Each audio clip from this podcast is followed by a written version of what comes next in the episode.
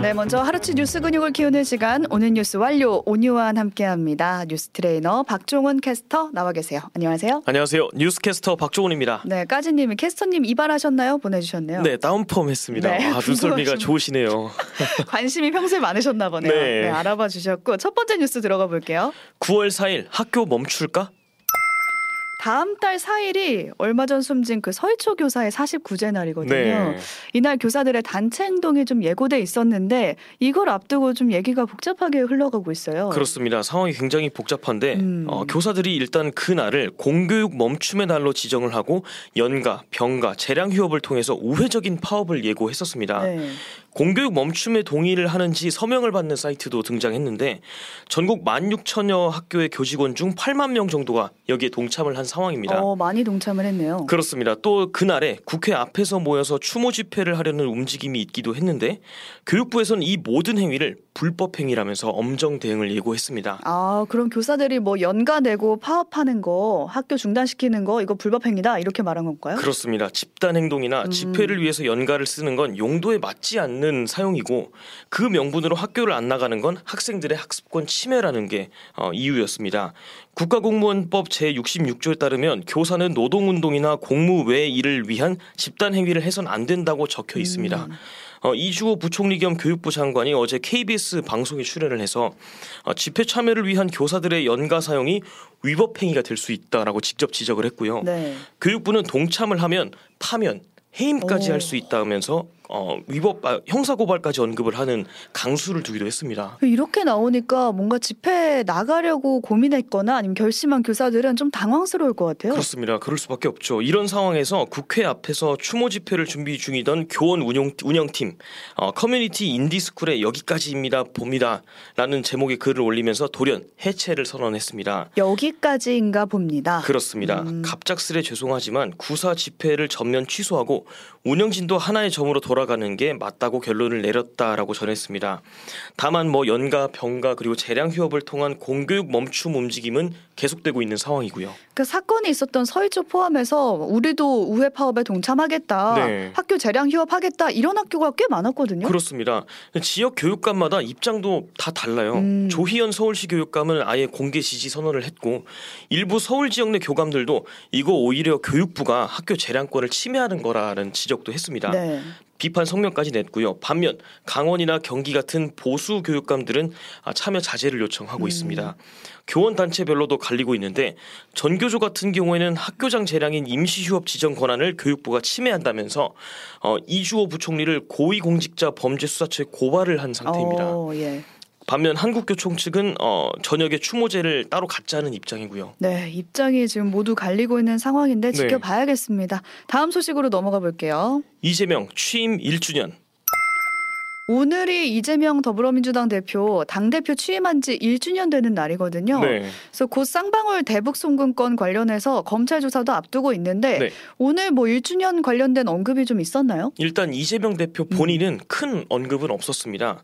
오늘 원주에서 정기국회를 준비하기 위한 민주당 워크숍이 주- 있었는데 여기서 이 대표가 뭐 압도적 다수 의석을 안겨준 국민 기대에 부응했는지를 돌아보면 아쉬운 부분들이 많다라고 음. 얘기를 했습니다. 그리고 국가 운영의 기본적인 질서가 흔들리고 있다면서 정부에 대한 비판도 이어갔고요. 그러면서 민생 중심의 입법이나 재정에 책임을 다해달라면서 어, 정기국회 민주당원들이 좀 힘을 써줘라 이런 음. 요구도 같이 전했습니다. 특히 일본 후쿠시마 원전 오염수 방출 관련해서도 반대 목소리를 내기도 했고요. 대통령이 직접 오염수 투기 반대 의사를 천명해야 했다라는 비판이었죠. 그리고 국민의힘한테는 안전성과 정부 대응 관련해서 공개 토론을 하자 이런 제안까지 건넸습니다. 네, 이런 말들 보면 나름대로 뭐 중요한 이슈들은 다 건든 것 같은데 네. 1주년을 맞이한 뭐 특별한 메시지는 안 나온 느낌이에요. 그렇습니다. 오늘이 이 대표의 1주년이라는 걸 알려준 건 오히려 국민의힘 어, 쪽이었거든요. 그래요. 네. 그렇습니다. 국민의힘은 오늘 최고위원 회의에서 지도부가 돌아가면서 이재명 대표의 1주년을 혹평했습니다. 음, 민주당은 방탄일색 민생 외면이었다라는 말부터 시작해서 역사와 민주 정신이 깃든 민주당이 1년 만에 위선 정당으로 변질됐다 등 이재명 대표가 가진 사법 리스크 관련 지적을 계속 이어갔고요. 어, 하이라이트는 장예찬 국힘 청년 최고위원이었습니다. 음. 지금 저희가 화면을 띄워드리고 있는데 네.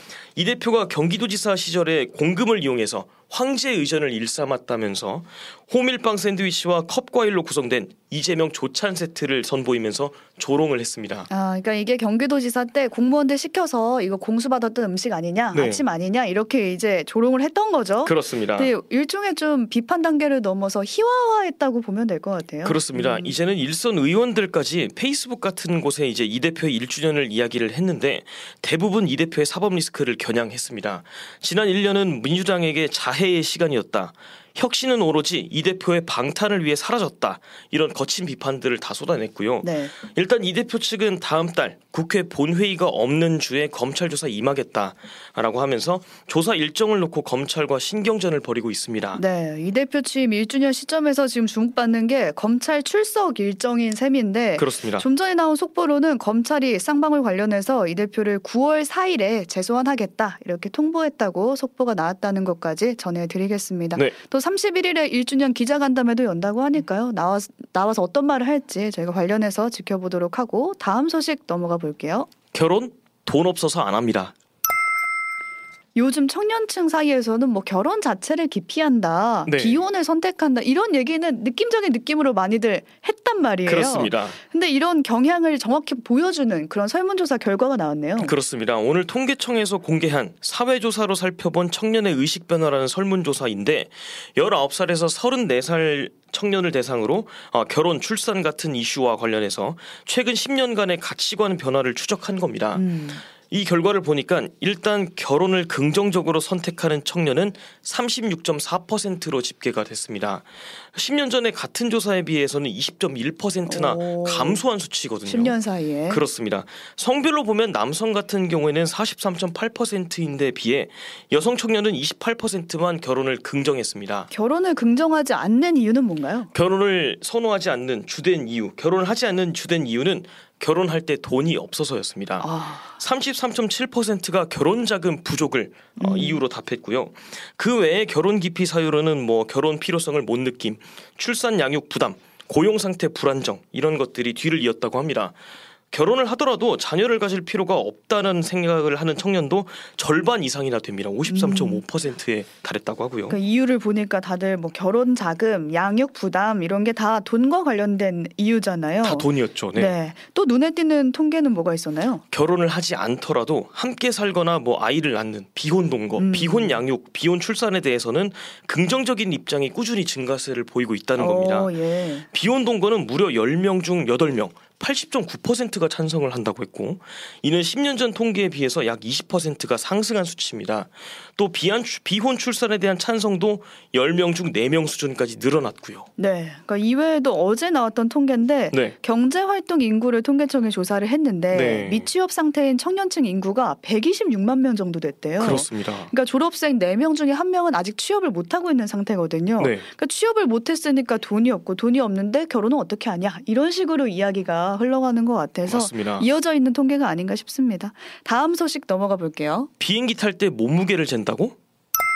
충격적인 소식이네요. 그렇습니다. 그러니까 비행기 탑승 직전에 승객들의 몸무게를 잰다는 게 이제 대한항공 얘긴데 네. 왜 그런 거예요? 다름 아닌 승객 표준 중량을 체크하려는 목적입니다.